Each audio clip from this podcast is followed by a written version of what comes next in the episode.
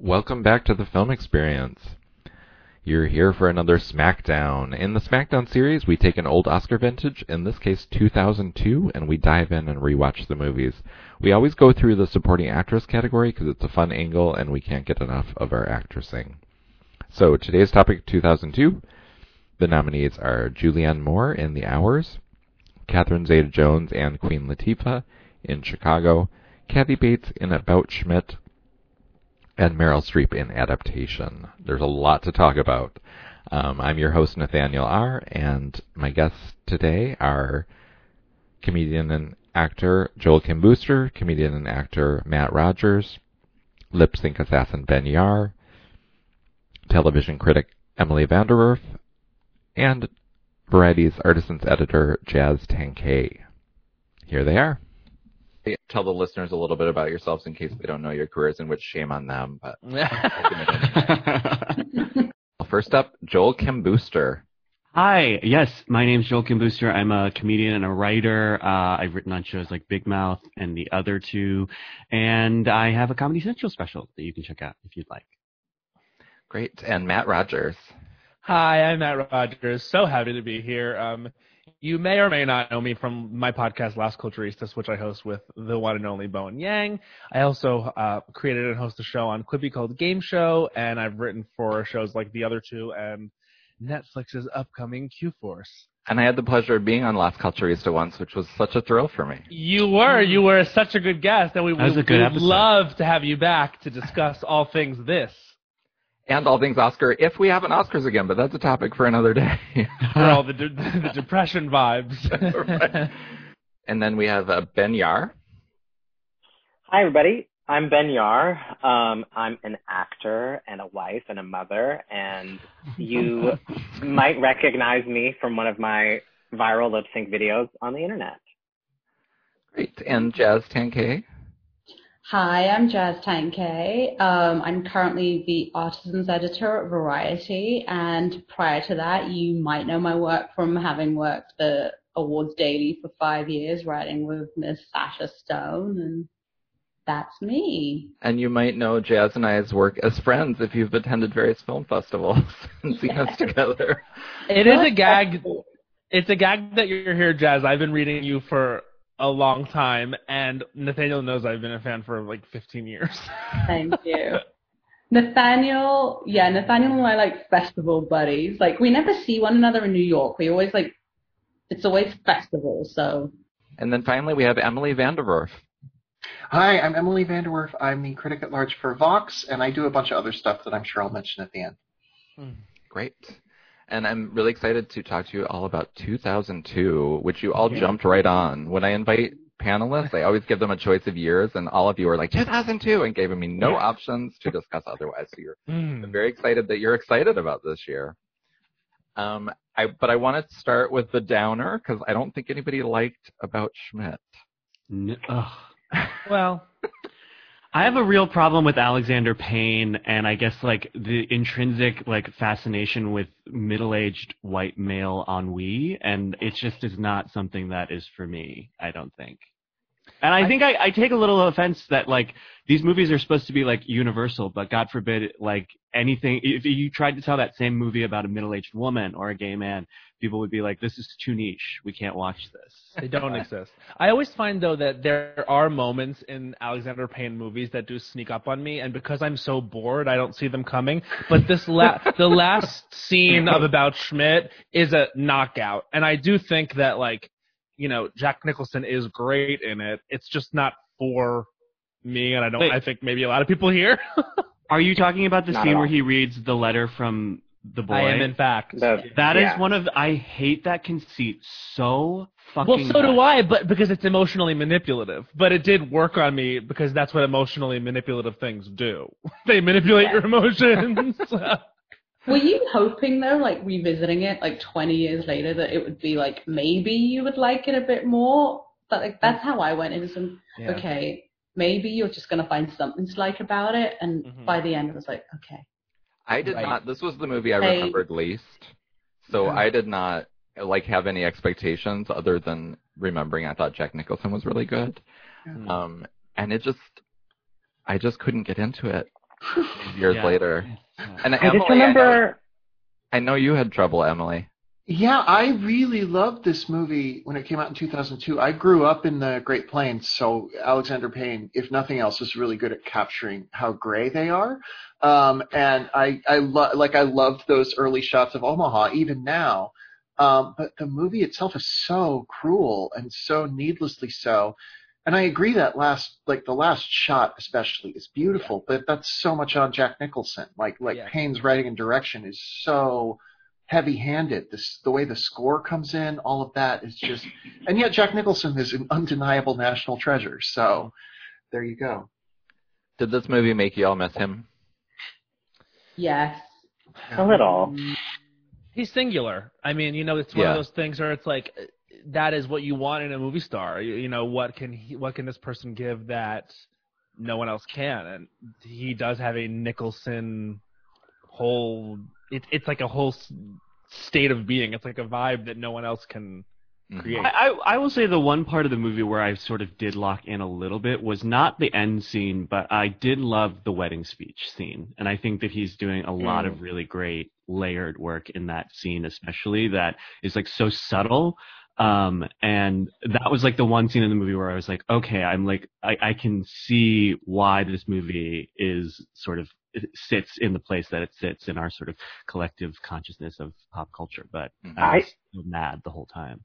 Yeah, I sort of feel the way about Jack Nicholson that I felt about Meryl in adaptation, where like some of the material they were given wasn't incredible, but they are those types of actors that are able to layer on top and below of the material, like their own humanity. And I felt like that is sort of what saved that movie. Right. Mhm. But Yeah, Ben, you you- were the biggest fan among us of Kathy Bates' work. Really? Yeah. I mean, maybe I was just so desperate for like some like someone alive in that movie, Yeah. you know? I also I I do love when a flat out comedy performance gets nominated, but my thing is like if this is the year where we're going to be doing that in a major way, like seeing more light performances, more fun performances nominated, then for me like the comedy supporting performance of the year that would be in this category is like Andrea Martin in My Big Fat Greek Wedding. You know what I mean? Like I just don't think we were having enough imagination about what to put there, and I do think that while she is relentlessly funny in the movie. I mean, Kathy is Kathy. She's she's good. She's iconic. She's she's just gonna come in there, execute, collect the check, and head home. But you know, I just don't. I think to say that she wasn't riding a love of Jack Nicholson would be, I think, a l- yeah, you know, just a little obtuse. Well, she wanted to ride Jack Nicholson. In the. She sure did, and she did a, a hmm. great job of convincing us of that. It's I- such a funny, like Pacific Northwest version. Of Bates character that I feel like we're so used to seeing now. It's weird to go back and watch this movie now after like knowing Kathy Bates is like the breadth of her work now, and then seeing this performance was I don't know. I I didn't love it. I felt like it was a little. I think I said to you it was a little like condescending almost that they nominated her for this. Like it just was like Mm. I don't know. Something about it just didn't in this and now in 2020 it just didn't sit right with me. So, so much of the conversation around this film when it came out was about Kathy Bates' nude scene, and like Mhm. to a real degree, she was nominated for that nude scene, which is kind of you know, un, uh, I, I, I, that's not a great thing. Like I think she's very funny in the film, but I found, I found that section of the film so classist that like. I struggled to lock into what she was doing. And like I can acknowledge that she's very good, yeah. but the character is kind of a disaster. Well, yeah, but I put character in quotes with this um, because like a collection of like one-liners, and some of them are really funny purely Drink based your on fucking her- milk is great. Yeah, Yeah. and And yeah, that was I- iconic. the thing with the the pills where she shakes them that something about that just made me laugh so hard when she's like they're expired but it was She's just all very these good with the word fuck. things yeah She's Yeah. very good. She's skilled at delivering the word fuck. Yeah and then the way she pronounces even the way she pronounces little words like poem when she was talking about gifts you can bring to christmas a poem a poem there was something about it that just made me like chortle but it's there's not a character there i don't think This is weirdly this is a weird bridge from her work in like Misery, where there is like this fully formed character, to like American Horror Story, where she just comes in and like spouts one liners, and it's it's great and fun, but like Drag. she's capable of so much more, and nobody's asking her to do more. Yeah. But that's probably a good segue to adaptation because it's a, a couple people mentioned her evolution as an actor and comparing her to, you know, other things she's done. And adaptation is all about varieties of the self, you might say. And I have had, I just wanted, a lot of times on the SmackDown we talk about revisiting a movie and the experience can be so different. Every single time I've seen this, and I think four times now, I've had a completely different reaction. Mm-hmm. and I've never quite decided if I like it or not because it just like fluctuates so much even while I'm watching it. Does anybody else have had strong feelings like that? I remember when it first came out being like, oh, Meryl, Meryl, Meryl, Meryl, Meryl. And the, now watching it, I am sort of like, oh, this movie is, and I hate to say this, I hate, believe I'm about to say this, is about the men. It's about Chris Cooper for me. It's about Nick Cage's performance. And like, it, Meryl is like, I guess giving the quintessential like supporting performance, but there's not a lot there there, I think, for me with Meryl's performance in a second rewatch, but I could be wrong. It's so interesting because I think Nathaniel, I'm like you. The first time I saw this was like at the peak of like my Meryl obsession. And Oh, I didn't first- realize that it, that had peaked, Jazz. I thought that was an ongoing. but it was like one of the first peaks, and um, I was like, "What am I watching?" I had no idea, and I couldn't decide if I liked the film, and I still can't. But somehow, it's still one of her best performances. So it's like, like you said, like you know, it is a film ultimately about the men, but there's something about her performance that's also so classic and so like memorable, and it is like the definitive supporting actress. Do you think she's better in this than she is in the hours, though? Ooh. He's tremendous. That, that's what I when- in watching Julianne's performance in the hours. I was like, God, Meryl is also the best Meryl- thing about this by, by a mile. I mean, her her anxiety I- attack in the kitchen. Poosh.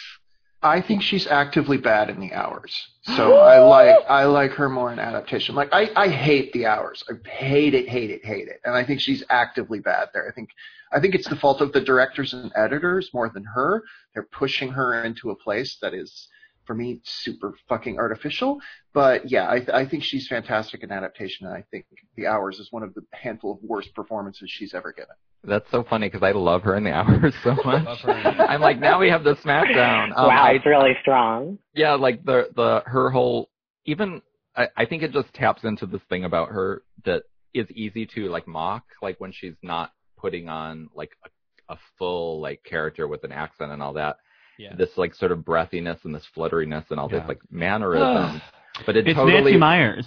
Yeah, it is. but it totally Dark works. Nancy Meyers. yeah. But even the line reading, it's so iconic to me about like I seem to be unraveling when she's wearing the gloves in the kitchen. I just Yeah. love that I. I, I love that scene. But I think the thing that I love most about Meryl, like what I really enjoy watching her do, is I just love watching Meryl have fun. Like my my favorite performances of hers, like obviously not this is not the universal opinion, but I love to watch her sort of explore her vanity. I think watching Meryl play vain is one of the funniest things that can ever happen. And so in this movie, she's sort of exploring something we don't traditionally see, which is like sort of like an edgier, dirtier, more sexual side of herself, which I really liked watching. And I think it's the best, maybe one of the better examples of performing high.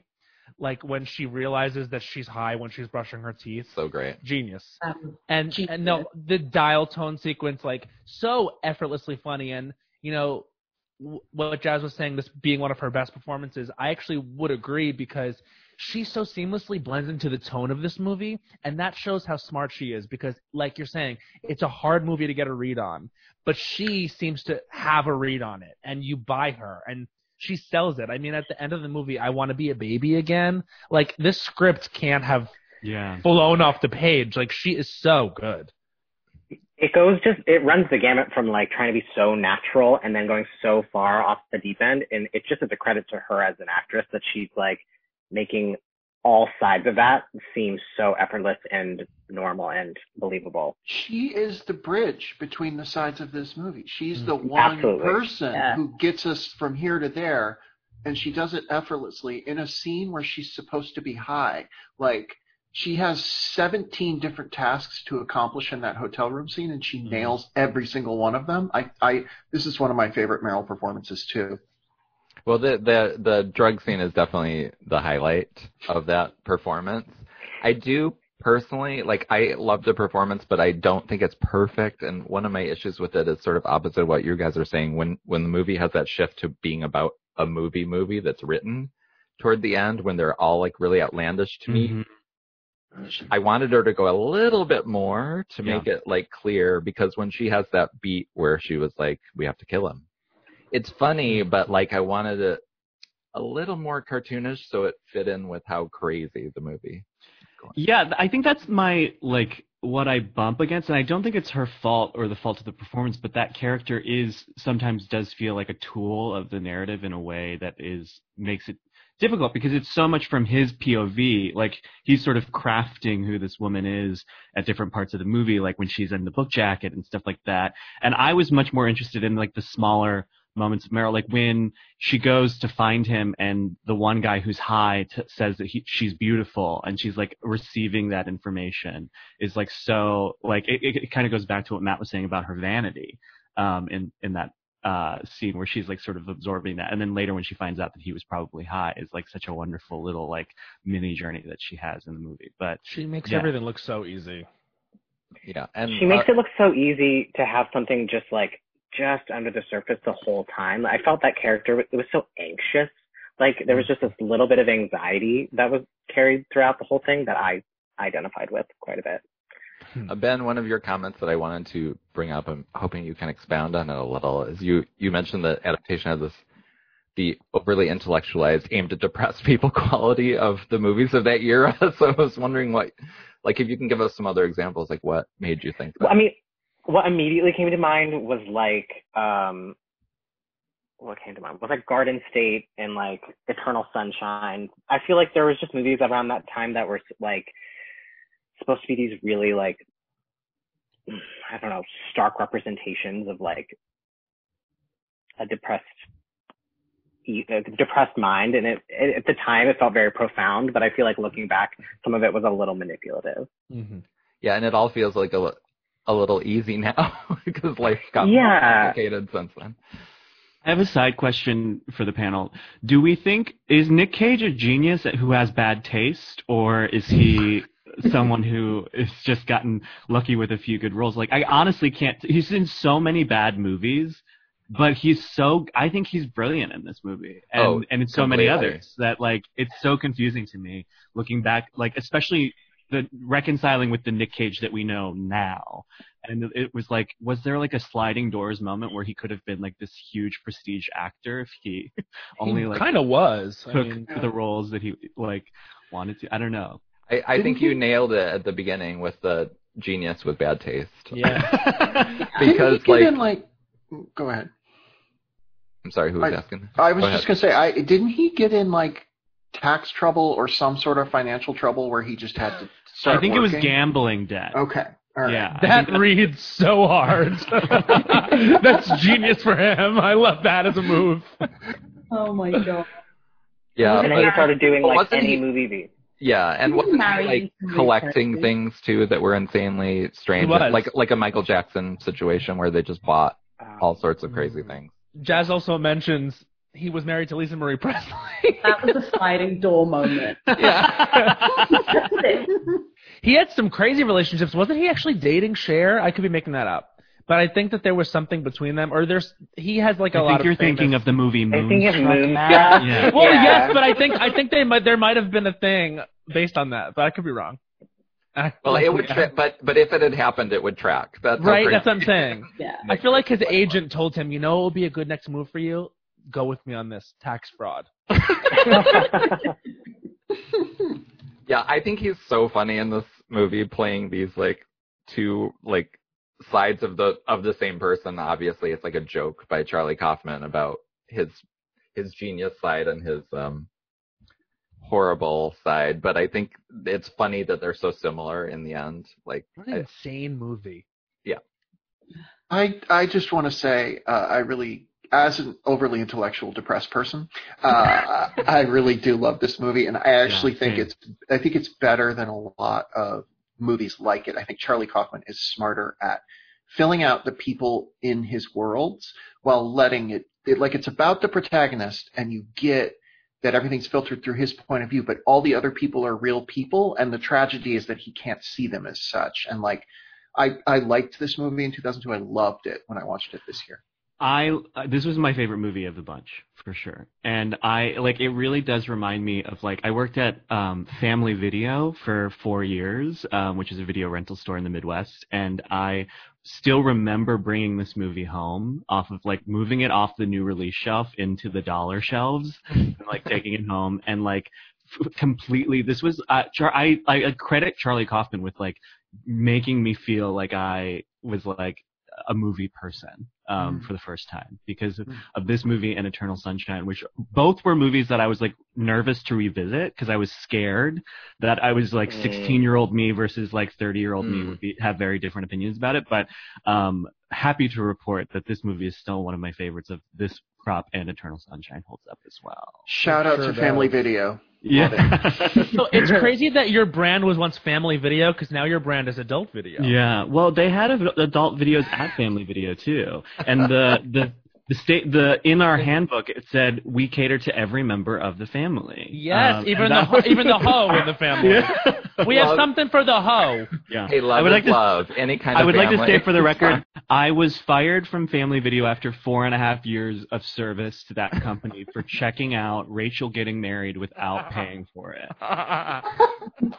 it's too good. Yeah. I still own it. I still have it in the Family Video case. I never returned it.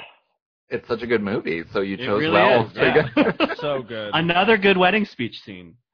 yes.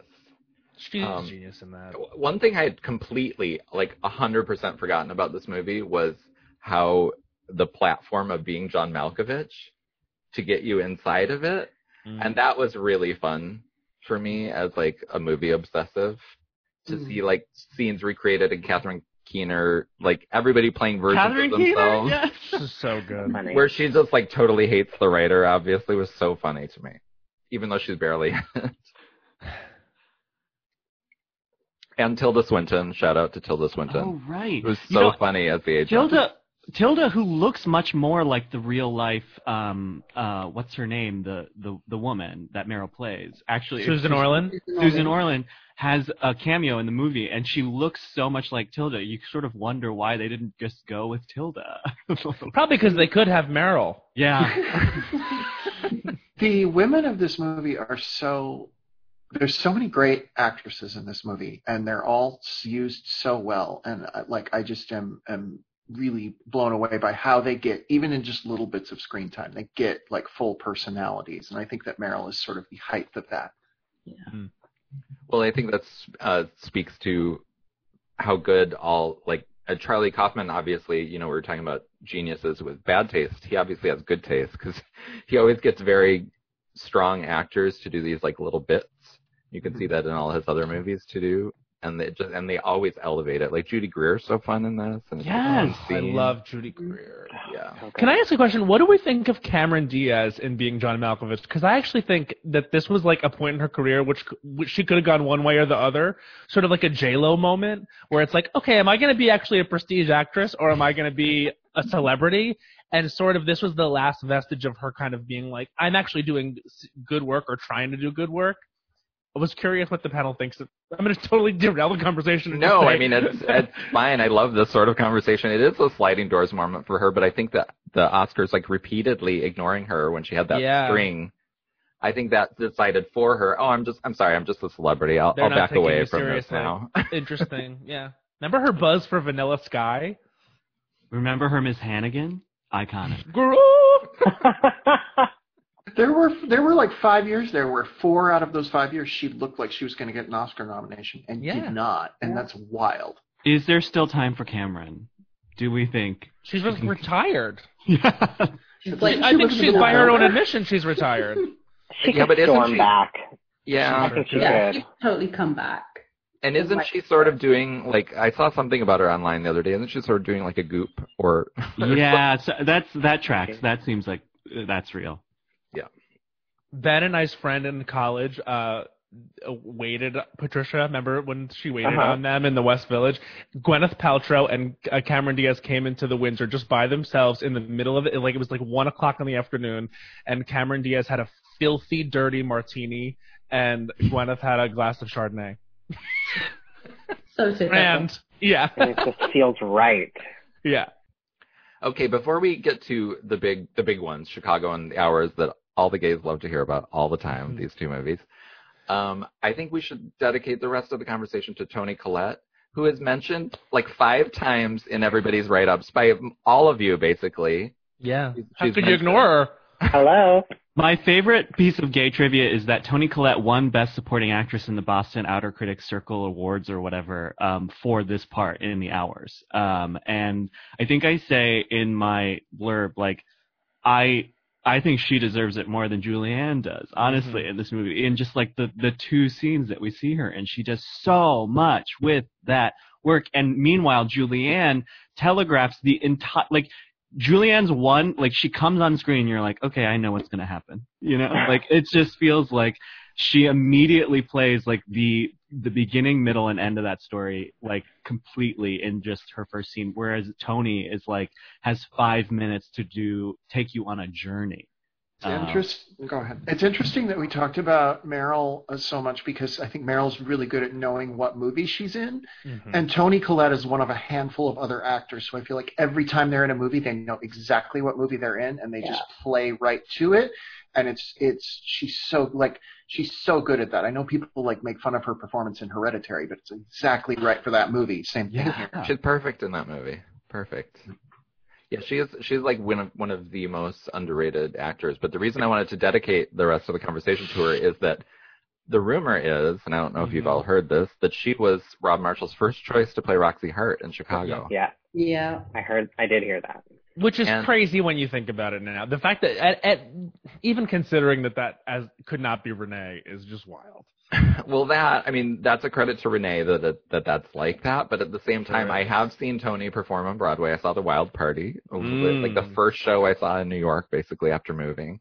Oh my gosh. and she was so great singing and dancing. So now I like I constantly think about that. What what could have been if she gotten this amazing lead role that early? Was she a theater actress before she was a movie actress, or um, is that a made up thing? I I don't. I think she had theater training, but what, what but didn't pop off in theater or anything Okay. before she started to do well. I think that's the same situation with Catherine Zeta-Jones actually, because she obviously had musical theater training, but was primarily like a screen actor. I actually think, um, in talking about the hours, how you're saying how Toni Collette like just so masterfully fits into the tone of that movie. The thing that I appreciate about Julianne's performance is that here's the thing: the hours is essentially like a fucking sad drag show. So basically, like. What you need to feel from Julianne Moore's performance is devastated. And the woman is so sad and she she's just so she yes it's very heavy handed and the direction of the movie too is just kind of like look at all this acting happening in this scene where she's in the bathroom and performing being fine but she's not fine. It's like it's so heavy handed but Julianne Moore is so good at doing that like you can really see her hating being in her own skin the whole time like uh, you see she is so a woman trapped inside another woman who doesn't know how to be.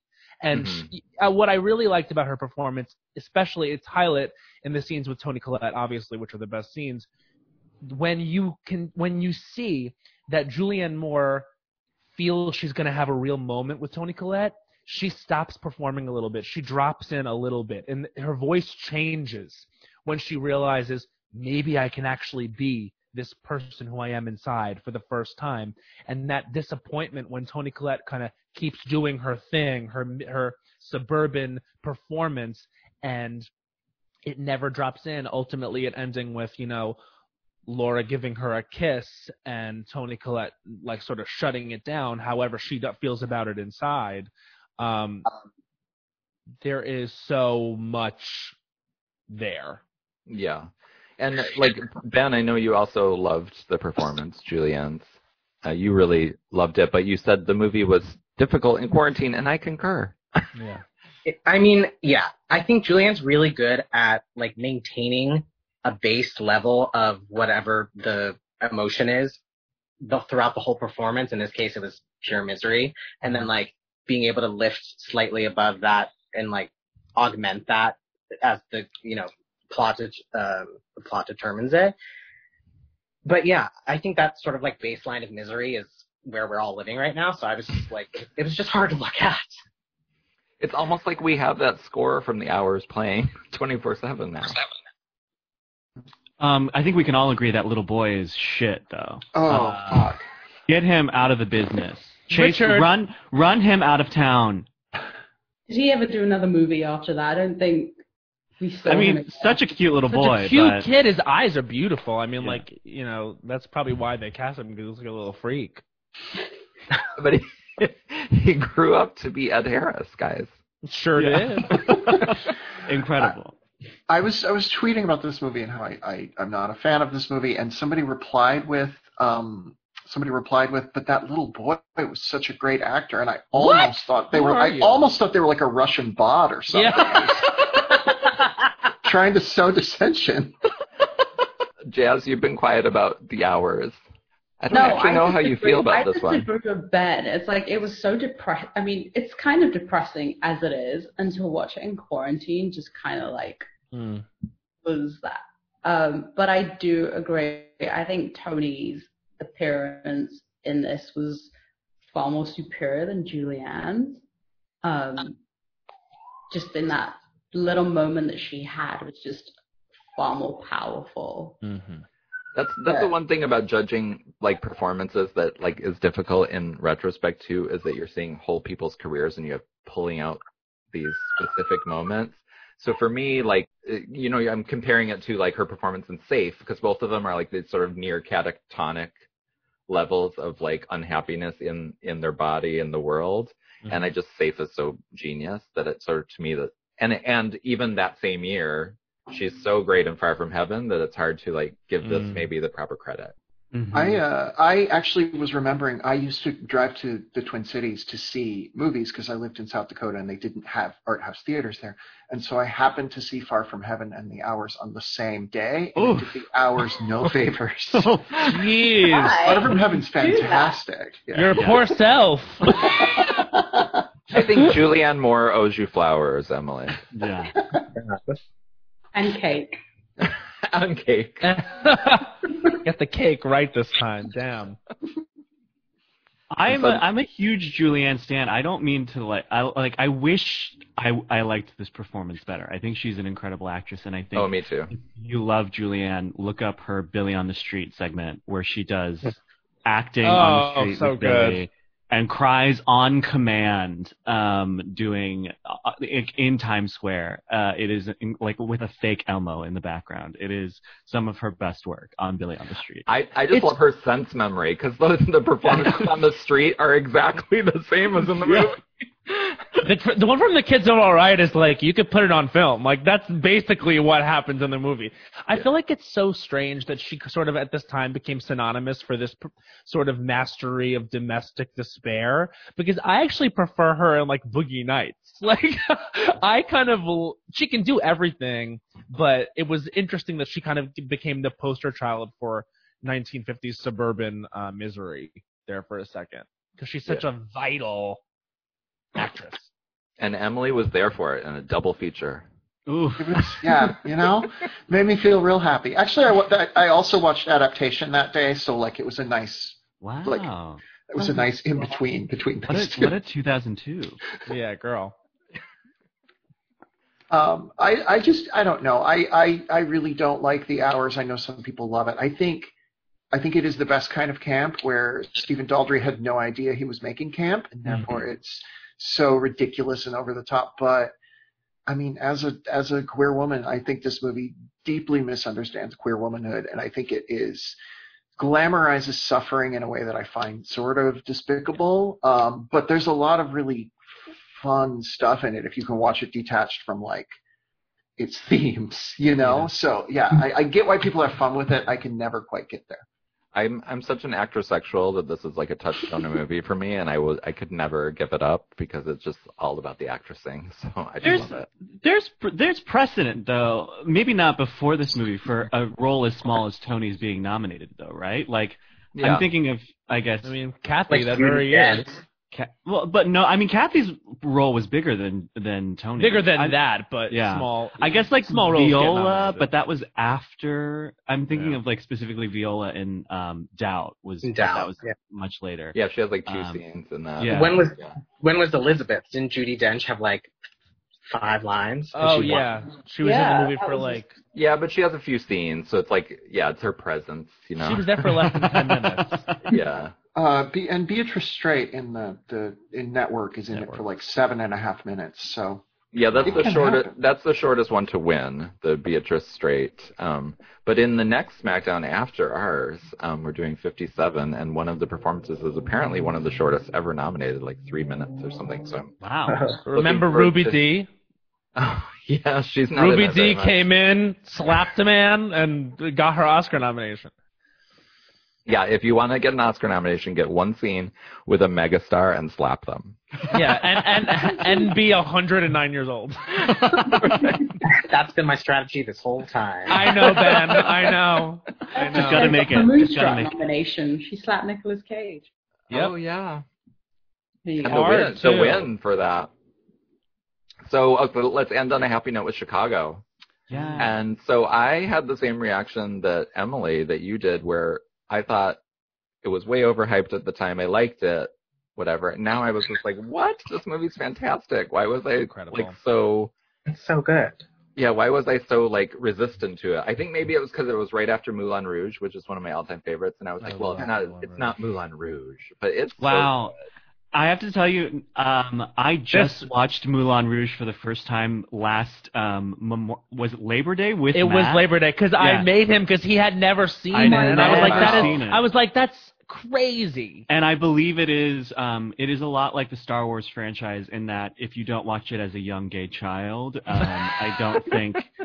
I don't think it really. I, Not I, true. I, I watched it and I was like, I don't know if this is it, guys. And I think it really does have to like plant itself in your like subconscious at a young age, uh, and that you grow old with it. Because I think Chicago is so good. I also felt like it was overhyped at the time, or like uh, I eye rolled. I remember as a young Oh my gay teen when Catherine Zeta-Jones was nominated and won for this. But now watching it, I'm like, oh no, she, just of sheer work alone, this bitch deserved it. Like, Yeah. I, My- I, She was also on- she was I wanna- cast in it. I want to speak like in emojis when I talk about that performance. It's just like all fire, all just Yeah. fire emojis coming out. she is I, I always think like when when it comes to Oscar wins, something that I always think is could anyone else have done this? If anyone else could have done this and it might have been just as good, I always sort of move away from thinking it should win the Oscar.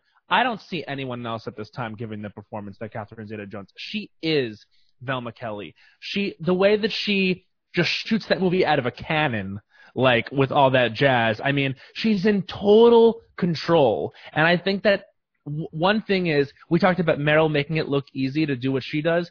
Catherine makes it look easy to do what she does in this movie, and it is musically demanding, comedically demanding, physically demanding.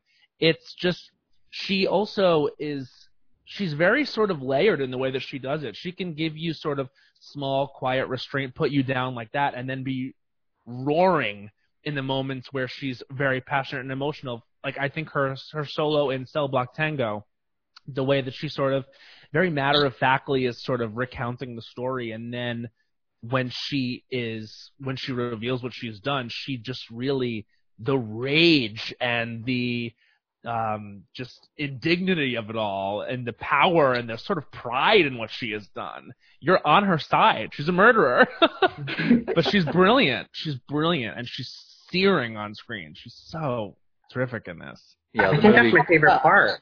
I think that's my favorite part is that like even in the subdued moments and the fireball moments, there's the same level of rage and like chaos going on inside of her Mm. that she makes look Yeah. effortless. Well, like you see it in class, right? It's so like it's a quiet moment, but it's still like, yeah, you feel that rage, and then she comes out at the beginning, all that jazz, and it's like she owns she knows what she's doing and she commands that screen and that performance. And like you said, Matt, nobody else could have done that performance. Like, But- just, yeah. Joel. I think that young freeze girl froze. No. He, he clearly had something to say at that Oh, he's gonna have something to say about this one. Am I, am I yeah, back? He's there. Yeah, he's You're back. back. yeah.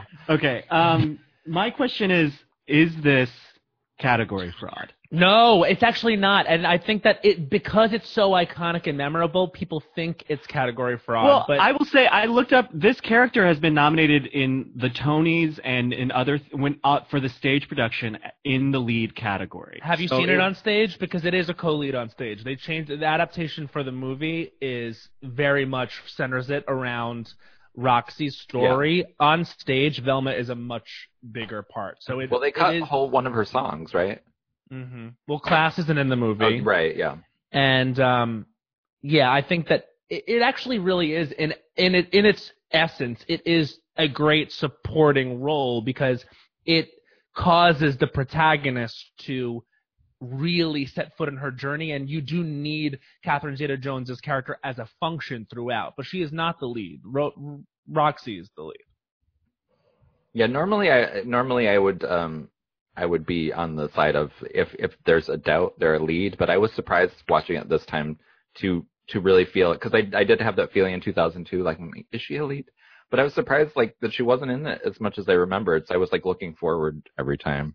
But don't you guys think that part of the magic of her performance, though, and I especially I want to hear from the, those of you who are performers about this, um, is is how you know how sometimes when someone has a really great role, you can feel in their energy that they're just so like they're about to bust because they cannot wait to give this performance Yeah, to it's cellular.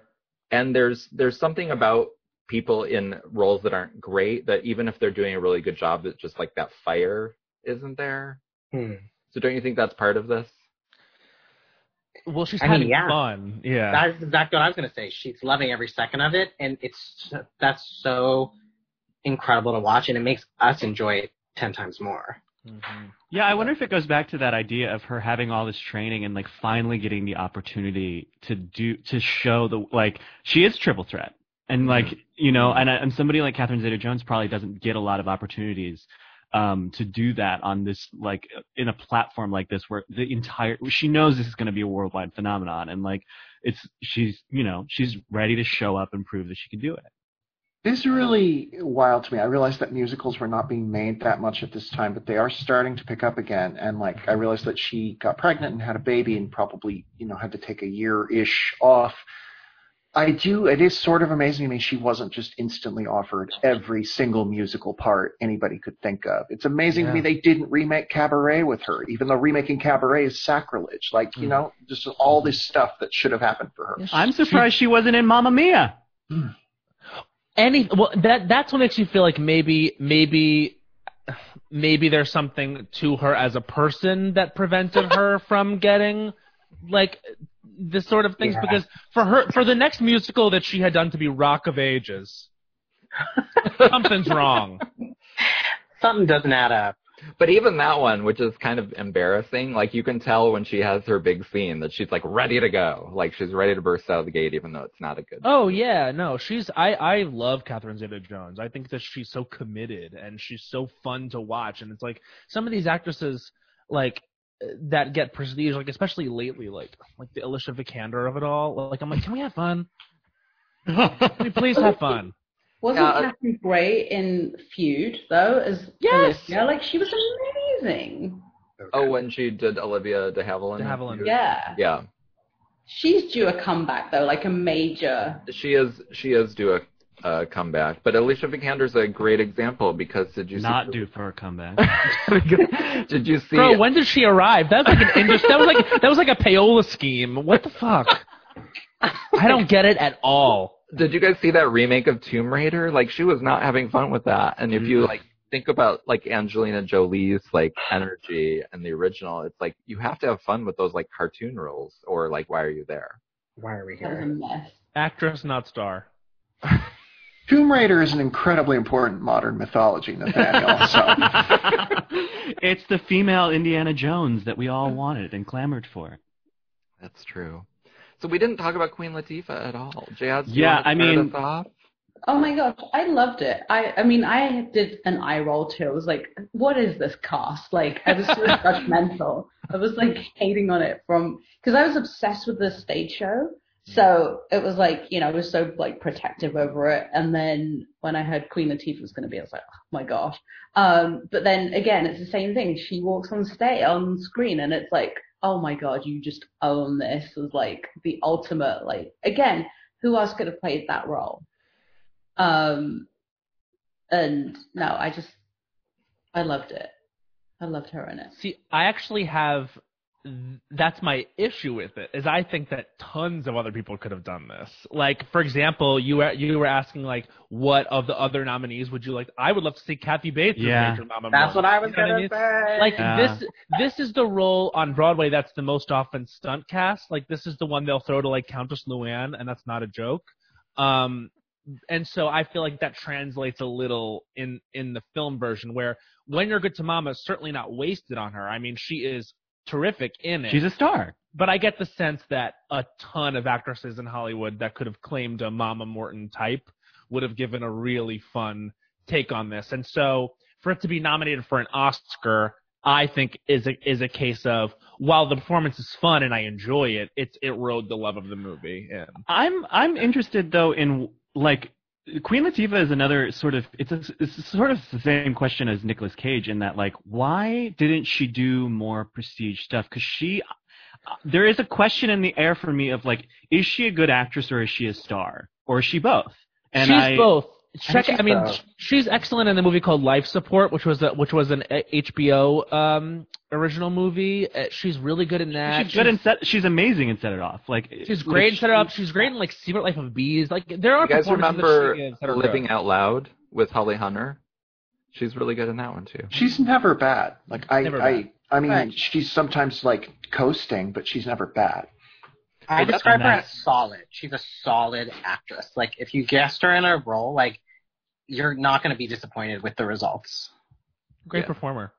But I mean, my issue I think is this a little bit, uh, Joel, which I thought you put brilliantly in your thing that it, that this performance solidifies her as a star, if not maybe not an actress. You said, and I, I had that feeling the whole time because she's so riveting in that first scene, but it's like an impossible scene to live up to because she doesn't seem she doesn't seem unlike Catherine Zeta-Jones. She doesn't seem that invested in like making the her non her non musical number scenes like energized in any way. Like there's no twisting. I kept waiting for her to do something that surprised me. Like Yeah. Yeah, and you watch Class, this the cut song, and I don't think that she adds.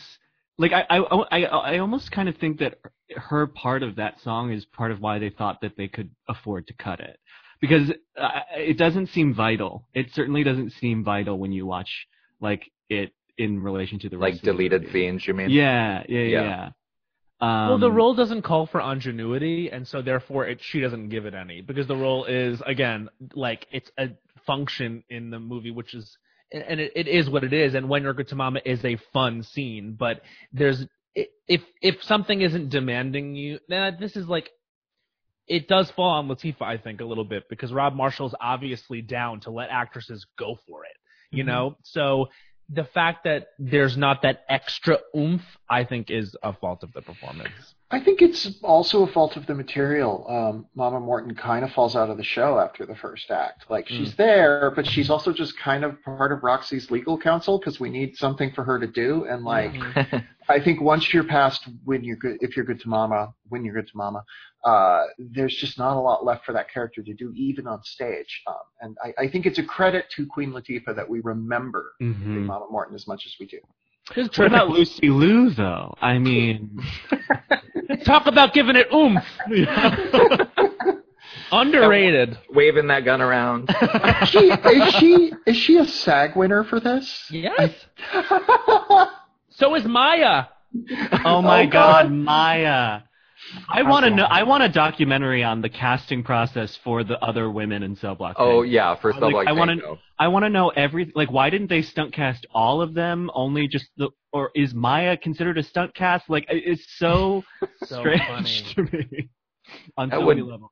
I, I yeah, that needs a full feature length documentary. I think Yeah. just on Cell Block Tango. My biggest problem, it's not with Queen Latifah's performance, I think is fine. It's just, I think there are other performances from this year that could have gone in that slot. And it feels like we're giving Chicago its due with Catherine. I, I sort of feel like we could have given it to Toni in, in a couple other roles. Like, I think like there's, a, there's a couple of like other performances I think from this year that we, eh, we might talk about when we talk about other movies from 2002 that I think could have gone into this slot and, and been recognized. The twin scene from My Big Fat Greek Wedding by Andrea Martin when Yeah. she's descri- that is an Oscar clip Yeah. right there. It's one of the best comedic monologues that's been done in modern history, and I'm not kidding. Literally. No, and and that if we broadened our horizons a little bit, that should have been nominated because Andrea Martin is a legend. I mean, one of the one of the people who was almost nominated in this category was uh, Cameron Diaz for Gangs of New York. So I would not have nominated for that. But No, and yeah. we could be glad for Queen Latifah blocking that if that's indeed what happened. But it could have given Cameron a whole different career. that's true. That's true. But my my heart in this year is with Michelle Pfeiffer from White Oleander. Oh yeah. Not nominated, Oh. but she did get a SAG nomination, so at least she was in the running.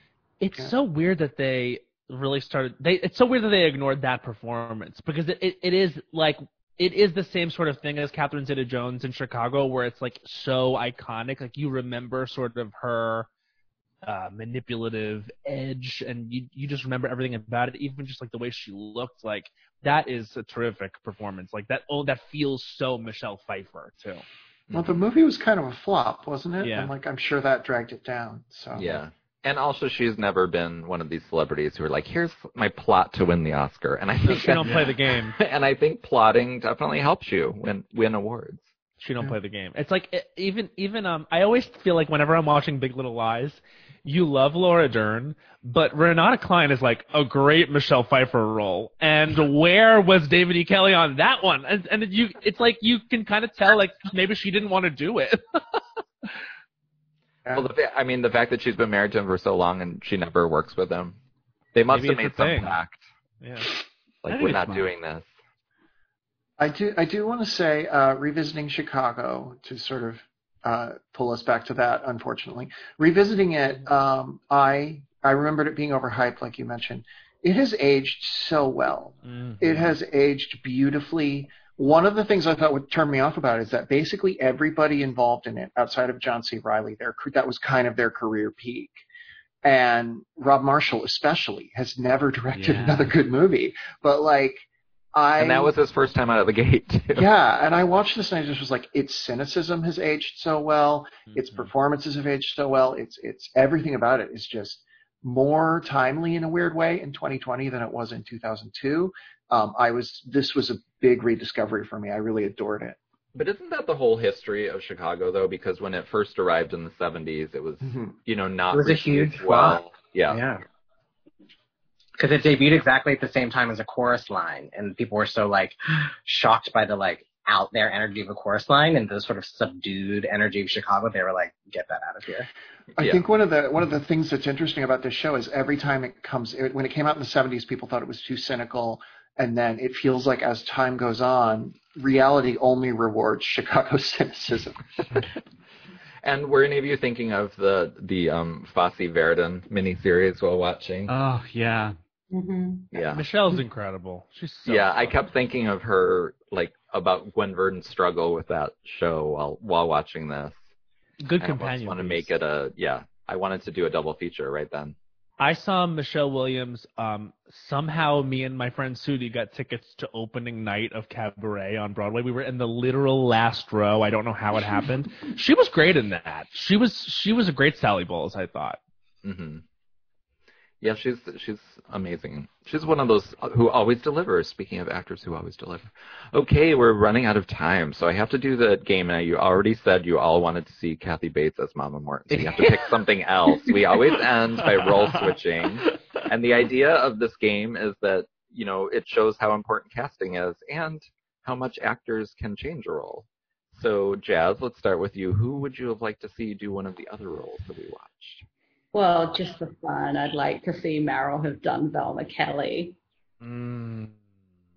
We know she can sing, Yeah, so it'd be interesting to see what she could have brought to that role. Definitely. How about you, Matt? I mean, that's incredible. I, I, I, I love thinking of Meryl Streep as as Velma. I love thinking of Meryl Streep as Major Mama Morton. That could have been a really fun cameo moment. And honestly, you know, we would have gotten some interesting choices because that is what that's like. I said, that's to me what's lacking with with Queen Latifah. Is well executed, but I don't know.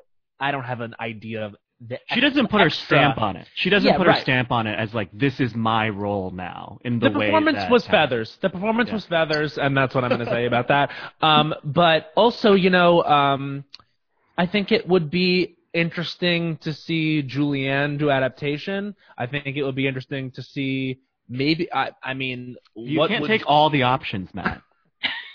Well, then let's just. I I fully agree with Jazz then, and we'll, I would like to see Meryl as Velma, Velma Kelly. How about you, Joel? Um, yeah, I was. Go- I- I'll piggyback off of Matt. I think Julianne. I love Julianne in a contemporary setting, and I think her Susan Orlean would have been really, really wonderful. I think that Kaufman is an incredible writer, and I think that um, Julianne, out of all of these actresses listed, is the one that could have tackled that material with the same aplomb as Meryl did. hmm How about you, Ben? I think I'm gonna double down and agree. Um, uh, Meryl as Velma Kelly. I just want I just want to see what ha- what happened because I know it would be crazy. yeah, nuts. And that's how you know everybody loves Meryl because everybody always wants to cast her in everything. Emily. I I got to piggyback off Julianne Moore as as Susan Orlean. Uh, I think uh, that was a, you know that was a role that Meryl got a lot of attention for, won some awards for. I think if Julianne Moore had been there, it would have been more of a race in this category because she was seen as overdue. It would have been a break for her to do something inherently comedic. Um, I would I would have loved to see her do that, but also I would have loved to have seen Queen Latifah as uh, Julianne Moore's role in the hours. Because I think it would be so like I think that movie needs something to jar it out of its like Oscar-y complacency. And doing something like that where you inevitably have to play with like aspects of the time that are prejudiced and, and terrible like that would be interesting to me. I don't know if Queen Latifah's right for it, but like that movie needs something badly to jolt it out of its complacency. And I think I think you need to change up the casting in the 50s somehow. Yeah, um, my answer would be Queen Latifah in the Kathy Bates role, the Roberta role. Yeah. Because, you know, Queen Latifah's funny. She has good comic timing. But uh, my theory is one of the ways she holds back in uh, Chicago, she, she like pulls back from the lesbian angle of the character. Not saying why, I'm just saying. Wait, Um, can I say What one are you last saying thing about Dana? can, can I say something about about Schmidt really quickly that. I was sort of surprised about is that I think one of the low key best performances in this movie is from Dermot. Like I think it's one of his only like truly great post my best friend's wedding like performances is in this movie. He's doing it's sort of out of type. It's a little bit of a stretch for him and like I don't know. I like I you see you know who that character is and it's it's sort of surprising to get that from Dermot Mulroney, I think. yeah, I totally loved him in it too, apart from the horror of the mullet. Yeah. And if Crystal Method brings that back, I'm going to be really, really upset. I just want to say this. Um, so yeah, but I, I think it would have been fun to see Queen Latifah hit on Jack Nicholson. Yeah. So Or honestly, Catherine Zeta-Jones in that role would have been really like seeing Catherine get a little like low class is sort of fun too. I just I- I just go ahead. oh no, I was just gonna say I want to see a Pacific Northwest Catherine Zeta-Jones. That's a that's a flavor we haven't seen. I think. All right. Uh, I I just want to say uh, the very first time I ever went to Pride, Queen Latifah was the uh, guest of honor, and she gave one of the most like non-distinct speeches I've ever heard. That was just sort of like, "I'm so happy to be here," and like there was this pregnant pause where she could have said anything, and she was like, "With all my friends." So it's great. and my trainer. yeah, it's the unwritten story of Dana Unfortunate. as Matt, like Matt, Dana. your bestie. we, we in the in the community we refer to her as Dana. Oh well, th- this was so much fun to discuss 2002 with all of you. I'm so sad that we have to wrap up. But um, as we're going, please let the listeners know where they can find you. And um, I want, and as you're going, give a recommendation for 2002 that everyone should familiarize themselves with quickly. Um, go in reverse order this time. Um, ben Yahr. Um, you can find me on any social media at Ben Yahr, and there were so many good movies that year. I think my Big Fat Greek Wedding is just always worth a rewatch. Yeah. And Emily VanDerWerff. Hi, I'm Emily VanDerWerff. You can find me on Twitter at EmilyVDW. My writing is at Vox, uh, and I have like 15 million things I do. Just look at me on Twitter. Um, a movie from 2002. This was actually like Oscar nominated, so it's not exactly overlooked, but I watched it a couple weeks ago, and it's so much better than I remembered. And that's Catch Me If You Can. I think it's one of Spielberg's better movies, and I would not have said that in 2002. And Jazz Tangcay. Um, you can find me on Twitter at JazzT or Instagram at JazzT21. Um, the movie that I'm going to recommend from 2002, I was going through a list of what came out and I saw Crossroads of Britney Spears. I remember Shonda Rhimes. Iconic Shonda Zoe Rhimes. Saldana performance. That is my movie. I haven't revisited it since then. I don't know how it holds up, but it's like, hey, Britney. Um, Speaking of fine. sliding doors, what happened to Britney's movie career? Damn. Taryn Manning, actually, I did watch this movie recently for a different podcast, and it is um, Taryn Manning's performance is actually sort of um, astonishing in Crossroads to give She's that really performance in that talented. movie. Yeah. So good. Underrated. And don't forget Kim Cattrall. and Matt Rogers. Well, you can follow me at Matt Rogers though T H O on Twitter and Instagram. And girl, here's the deal. That Spider-Man that came out in 2002 is the Spider-Man. Thank you. And I know that I have a sister in Nathaniel Rogers in the Kirsten Dunst Stan camp, and Kirsten Dunst turns it in that performance as Mary Jane, and it's iconic. And it's I I think that unfortunately we we sort of after that in the last 20 years, which is crazy to think, um, have moved towards like dark superhero movies. I miss when superheroes were, movies were vibrant and fun and campy, and I I love the Tobey Maguire, Kirsten Dunst Spider-Mans, and um, so that also my Big Fat Greek Wedding and The Ring was this year. Oh. Good Naomi, Naomi Watts performance. Yeah. And Joel Kim Booster. Um, you can find me at I Hate Joel Kim on all social media channels. Um, and um, there's two movies that I want to shout out really quickly. Speaking of an incredible Toni Collette performance, About a Boy came out in 2002. Oh yeah. and it's one of the best Hornby like adaptations for sure. It introduced us to Nicholas Hoult. I think everyone is is operating at sort of like the top of their you know capabilities in this movie. Hugh Grant is great in this movie. Um, it's one of my faves, and um, I think everyone should check it out. And then I think low key the best M Night Shyamalan movie is Signs. I think like people give it a hard time for that twist at the end with the water, but I will say I think that. Joaquin and unfortunately Mel, and it is the the best Abigail Breslin performance. Where was her supporting nomination? She's better in that than Little Miss Sunshine. Yeah, and it, uh, she, yeah, I think it is like all in all, it's it still holds up, and it is very scary to me still, and I enjoy it a lot. But Abigail does not have a striptease musical number in Signs. So I'm sorry, they have to have a reason to nominate you. yeah. Um, well, thanks for everybody for listening. My 2002, everybody would probably know this. Far from Heaven, Obsessed, um, Todd Haynes and Julianne Moore doing Douglas Sirk. Love it so much. So I and I really wanted to watch it after watching all of these, but this was a lot of heavy movies in a row. So I'm going to take a little break from 2002. Well, you know what? Actually, the queer, the the like lesbian movie of that year was was Panic Room, but no one knew. so true. Wow. Wait, is Queen Latifah the voice on the phone? she is, and she gives a lot of ingen- ingenuity in that one. All right. Thanks everybody for listening. Um, thanks to our guests, Joel Kim Booster, Matt Rogers, Ben Yahr, Emily VanDerWerff, and Jazz Tangcay. Loved having all of you.